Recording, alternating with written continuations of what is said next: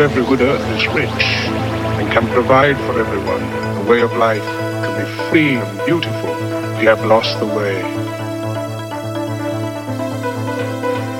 Greed has poisoned men's soul, has barricaded the world with hate, has goose-stepped us into misery and blood. We have developed speed, we have shut ourselves in. Machinery that gives abundance has left us in want. Our knowledge has made us cynical, our clever kind we think too much, feel too little.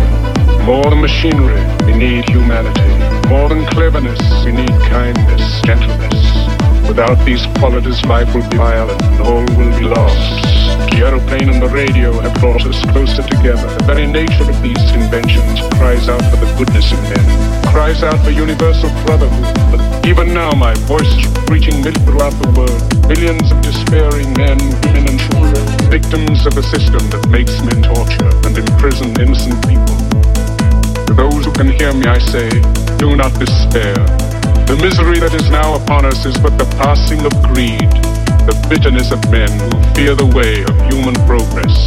The hate of men will pass, and dictators die. And the power they took from the people will return to the people.